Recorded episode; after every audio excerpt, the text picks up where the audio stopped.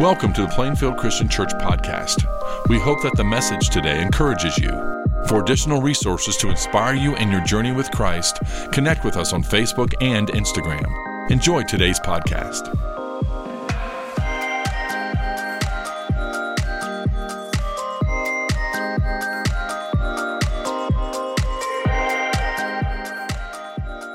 Please open your Bibles to Romans chapter 8 as we continue our study in this uh, brilliant chapter that just uh, strengthens us, it founds us more securely, and I trust we'll emerge from our study uh, these few weeks stronger than ever as followers of Christ.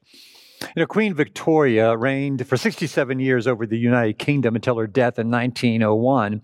On one occasion, she had gone to worship at St. Paul's Cathedral, and it prompted in her this question that she posed to her chaplain. She asked, uh, Can one be absolutely sure in this life uh, about safety in eternity? And her chaplain responded, Well, nobody can be absolutely sure in this life about eternal, eternal safety. And she was saddened by that response, of course. And that discourse, the question and the inadequate answer, was published in the court news. There was a minister by the name of John Townsend who took note of that. And so he personally wrote Queen Victoria and he gave her some text to read, including many out of the book of Romans. Later, she sent word to him in this statement. She said, To John Townsend, I have carefully and prayerfully read the portions of Scripture referred to. I believe in the finished work of Christ for me and trust by God's grace to meet you in that home of which He said, I go to prepare a place for you, Victoria. After the Queen's discovery of such security in Christ, she would carry with her a booklet and she would pass out to people. It was entitled Safety, Certainty, and Enjoyment. She found in Jesus Christ exactly what she needed to find the security she was looking for in her relationship with God. Sadly, I've met a lot of people in the courses, uh, the course of my years in ministry, uh, who were just shaky about it all, just like the Queen. They, they, they, were, they were questioning uh, their, their stance before him and if they could be so, uh, so, uh, so assuming about life to come. That's exactly what the scriptures are for. They're to, to give us guidance and direction and help us land well with him in this strong relationship. God wants that for you and he wants it for me. You know, many things in this world will, will seek to make us insecure. But one thing you never have to be insecure about is where you stand with God, your creator, through Jesus Christ. And so that's why this chapter, one of the reasons this chapter is so very helpful for us. So I hope as we emerge from chapter 8, uh, you're going to be stronger than ever as a follower of Jesus. So here's our text today. It's in chapter 8, beginning with verse 12. Therefore, now let's stop there. Because that therefore is a connecting word, isn't it? We always ask, what's it there for? Because of the previous 11 verses. And we, we studied those last week where Paul was writing, look, we are not condemned because of our sin anymore. We have, we have a, a Savior who has died in our place. We're not charged with sin anymore. We, we don't have to, we don't have any way to be constrained to sin anymore. All that's in the past.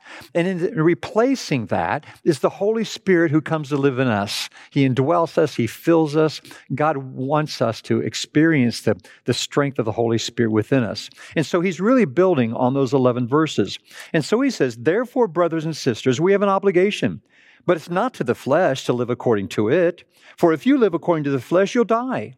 But if by the Spirit you put to death the misdeeds of the body, you'll live. For those who are led by the Spirit of God are the children of God. The Spirit you received does not make you slaves so that you live in fear again. Rather, the Spirit you received brought about your adoption to sonship. And by him we cry, Abba, Father. The Spirit Himself testifies with our spirit that we are God's children. Now, if we are children, then we're heirs, heirs of God, and co heirs with Christ, if indeed we share in his sufferings, in order that we may also share in his glory. What a tremendous text for us to uh, examine today. This text is designed in a way so that we can be secure and who we are in Jesus Christ, and we don't have to live in fear and doubts and struggle all the time. And these are the three things I believe God is saying to us to aid us in this security. First of all, He's saying, You are mine. Look again at the, at the verse that says, The Spirit you received does not make you slaves so that you live in fear again. Rather, the Spirit you received brought about your adoption to sonship. When we are baptized into Jesus Christ, we're, we are laid in that watery grave. We're taken underwater. We're immersed. And the Bible promises in Acts 2.38 that God puts his Holy Spirit in us. He indwells us. And we celebrate that new life when we emerge. And, when that happens, no longer are we slaves to sin, so we don't live fearful lives. If we go on living fearful lives, we haven't understood what has happened to us. Everything has changed. We don't cringe before God anymore. We're not motivated to obey God out of fear and trepidation and dread. The Holy Spirit enables us to see ourselves as sons of God. What motivates us to obey God is, is His love for us and the gratitude we feel for what He has done for us. He's cleansed us and made us whole and given us a new life. And so we want to please Him. So that presence of the Holy Spirit comes in, He comes in, and, and there's a shift in motive, motivation in our life. We don't, we obey God in different ways for a different reason. And let me put it this way if, if, if you if you refrain from sinning simply for the fear of going to hell, you're still living like a slave. That's a slave to fear. God doesn't want you to live that way. We're his, we're his children when we come to faith in Jesus Christ. And we are free to serve him and to obey him and to love him out of gratitude. That's, that's the indication that we are his children. And so we live as the sons that we are. The Holy Spirit here is called the Spirit of adoption. Paul comments about this in Ephesians chapter 1.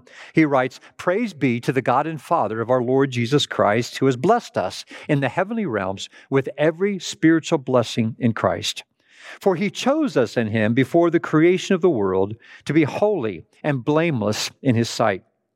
In love, he predestined us for adoption to sonship through Jesus Christ in accordance with his pleasure and will. Two great truths just shine forth out of these few verses. First, the Father lovingly chose us. We're chosen. Now, that doesn't mean he chose you and nobody else, or he chose a few of us, but nobody else he chose. That's not what it's saying. It's saying that he chose a way by which every single person on the face of the planet could be redeemed by the blood of Jesus.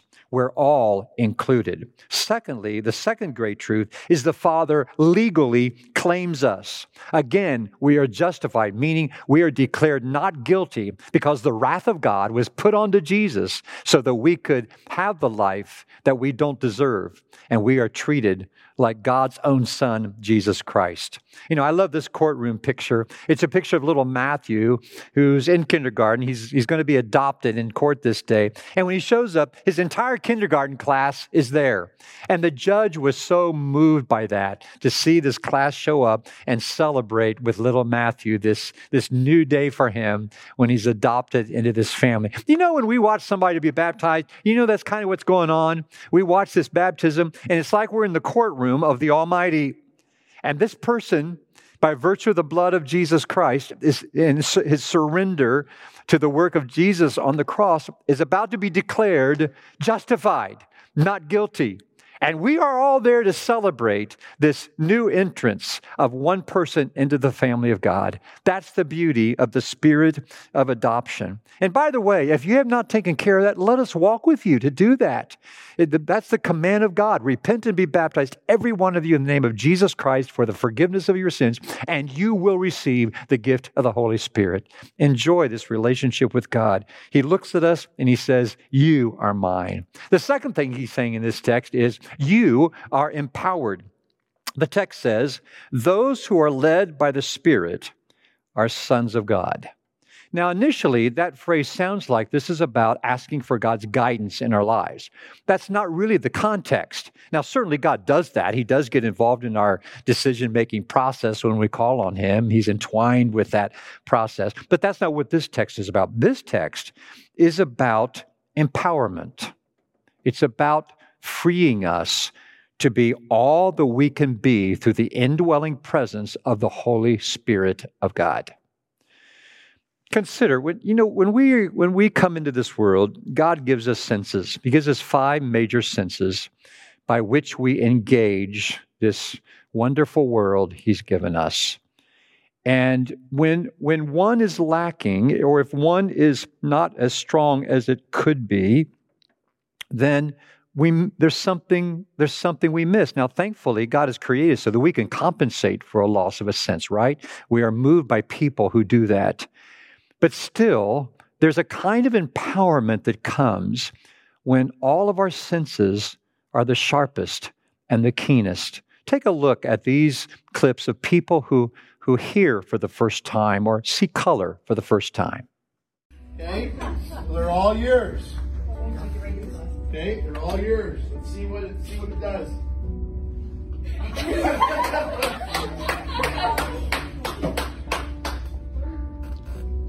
So what do you think then? Pretty cool? Okay. Ready? Here we go. I'm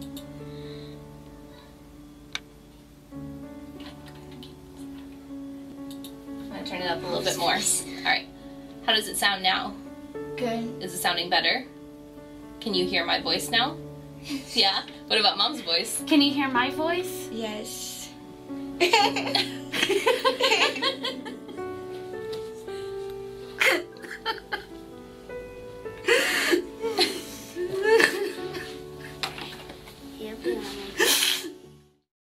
Got these for you. Are they glasses? Yeah, You're kidding. the colorblind ones. Nuh-uh. Yeah. They're so expensive. Put them on. You're kidding. Put them on.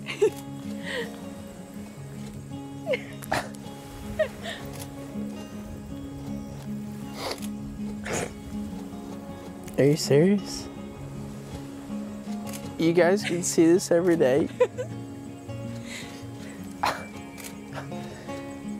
I don't I don't know if you guys understand, but I didn't know.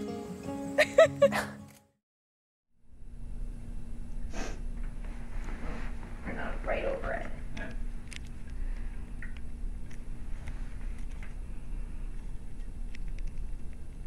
There you go. It's beeping. So now technically your device is on. Can you tell? Oh, that's exciting. Here, you can put it down for a second. Just get used to the sound. What, what does it sound like? Do you want to grab? Oh, mommy, you're myself cry.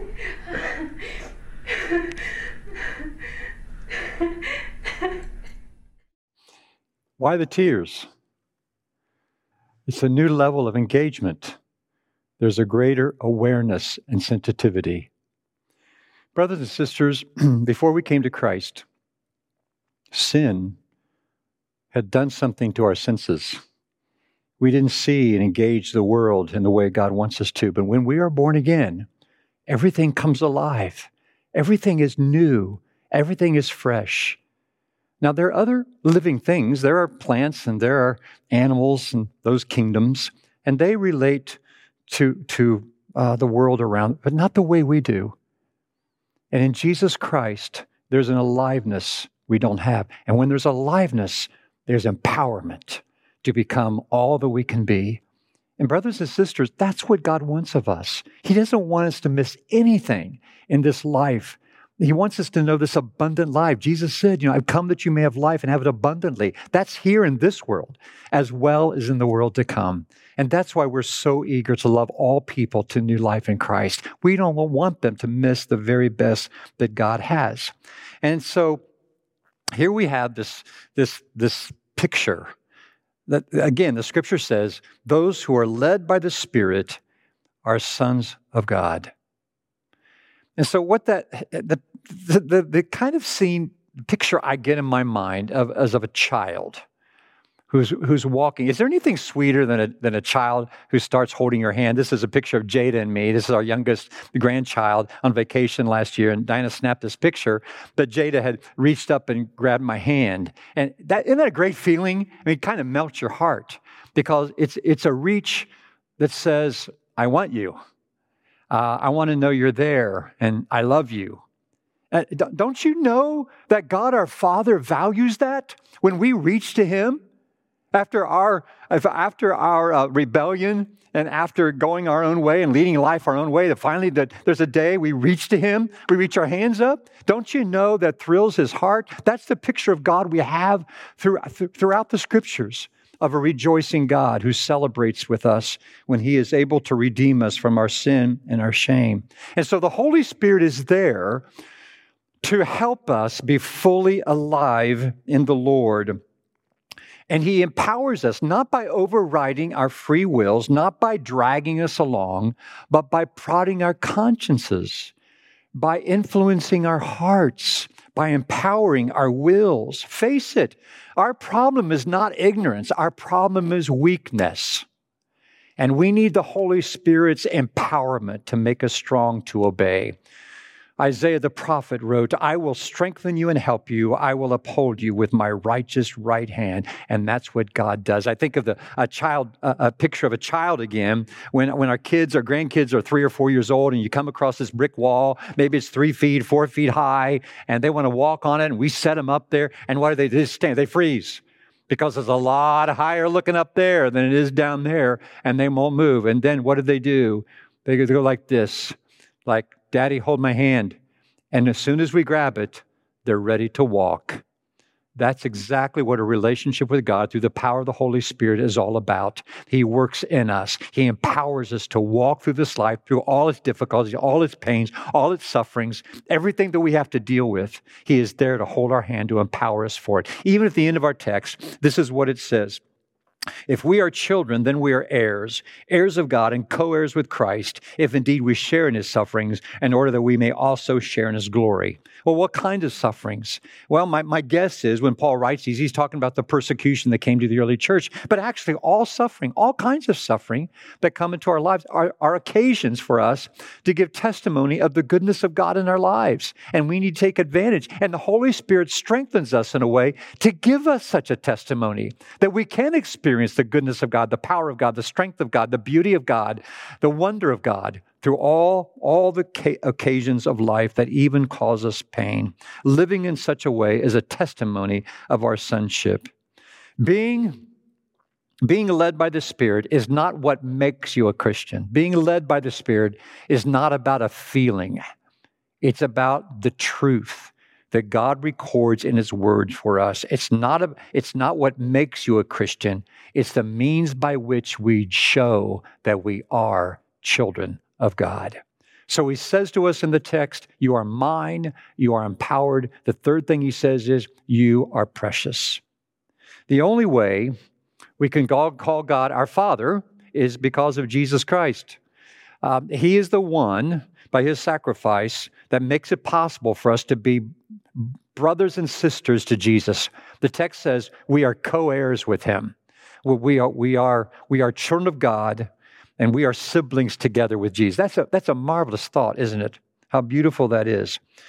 And you can't enjoy the fatherhood of God until you embrace the sonship of Jesus.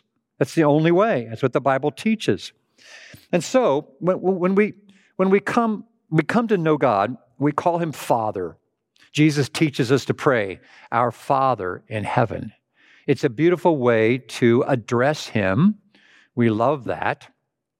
Uh, you know, sometimes my I have a grandkid that might tease me and say, "Hey, Steve," and they have that funny look on their face that we know we both know it's weird sounding, and I give them that hairy eyeball look. You know, why are you calling me Steve?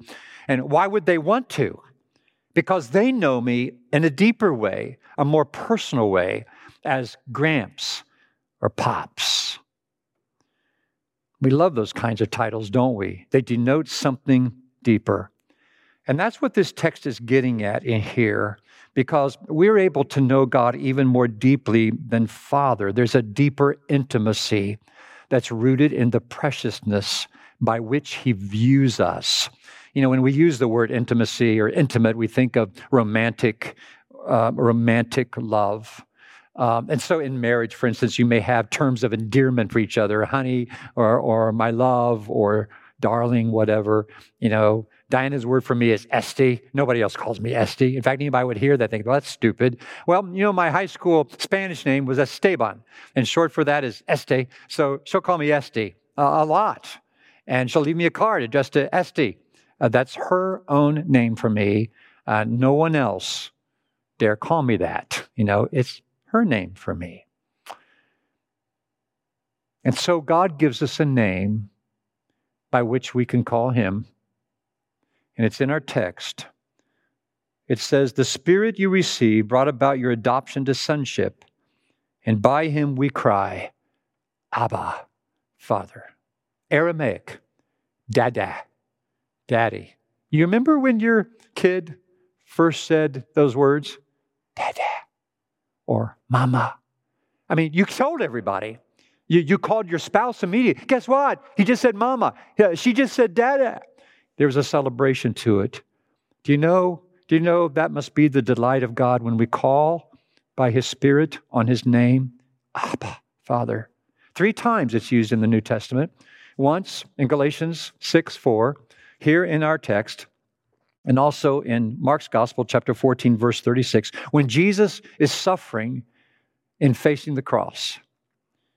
And the text tells us, Abba, Father, Jesus says, everything is possible for you. Take this cup from me, and not what I will, but you will. I mean, this was revolutionary. We don't know if the disciples were close enough to hear what Jesus prayed, but if they could hear him, they would have, they were, their world would have been rocked because no one addressed God like that. In fact, by this time, the Jews in Jesus' day weren't even referring to God as Father. They were so far removed from Him, even though that imagery is well laid out and presented in the Old Testament scriptures. Abba, Father? They wouldn't dare. Here was a level of intimacy they had never witnessed or experienced. But we can. You can. Whenever your heart is hurting, when your life is shaken, when you come to a dead end, Abba, Father. What a name by which we can address this one who has so loved us. It's by this name he's saying to us, Look, you are precious to me. These three truths embrace our hearts and proclaim our worth before, before God Himself. You are mine, you are empowered, and you are precious. But these three realities and truths are there for a reason. And the reason is rooted in verses 12 and 13 at the beginning of our text. Go back there again. He says, Brothers and sisters, we have an obligation, but it's not to the flesh to live according to it. For if you live according to the flesh, you'll die. But if by the Spirit you put to death the misdeeds of the body, you will live. Now, I realize there's a popular teaching that says once you're saved, you're always saved. I, I, would love to believe that. But frankly, this one statement, as well as a plethora of other statements in the New Testament, completely annihilate that misguided theology. Paul is writing to believers. He's not writing to unbelievers. And he is, he is challenging us. He is reminding us we have a, a duty, a responsibility, an obligation to kill sin, to put it to death. He says, if you don't do that, you'll die because he knows the nature of sin. If you don't kill sin, it'll rear its head again. That's what it does. And too often, we think we can manage sin or we can train it and we don't kill it. That's not how the grace life lives. Living by grace calls for a determined, a determined will directed against sin. There used to be a television program called When Animals Attack. There was it were times when animals, uh, predators, turn on human beings and attack them. And one of the episodes showed a woman hired by a, a, watch company. She was a model, and she was to appear with that watch and a lion. In the middle of the filming, the lion turns on her, and everybody's aghast, like, well, how could this happen? Well, of course, those things happen. Uh, uh, lions get hungry. And when they do, they attack and they eat. There should have been nothing shocking about that move from that lion. He was doing what was instinctual. My brothers and sisters, sin cannot be treated as a house pet. We cannot wink at sin. You know, it, it, will, it is determined to take us out. And we end up one day saying, Well, how did I end up in this place? How did I end up? How did I end up in a place I don't want to be with a life that's going the wrong direction? It's because we don't, we don't treat sin seriously enough. Peter writes in his letter, of course, that Satan is like a roaring lion. He is seeking who he will devour, and he is determined to take you out. He is. He is always looking for ways, little crevices that he can just subtly make his way in to take us out. Don't let him do that. And you don't have to let him do that. He doesn't have to be victorious in your life or my life. Not if we base our lives on the truthfulness of this text by which God says, Look, you are mine, you are empowered, and you are precious to me. Let's, let's bask in that. Let's enjoy that. Let's welcome that truth in our lives. And when we do that, we will be inspired to put to death the sins of the body, and we will find rich security before the throne of God because of Jesus Christ. Let's pray.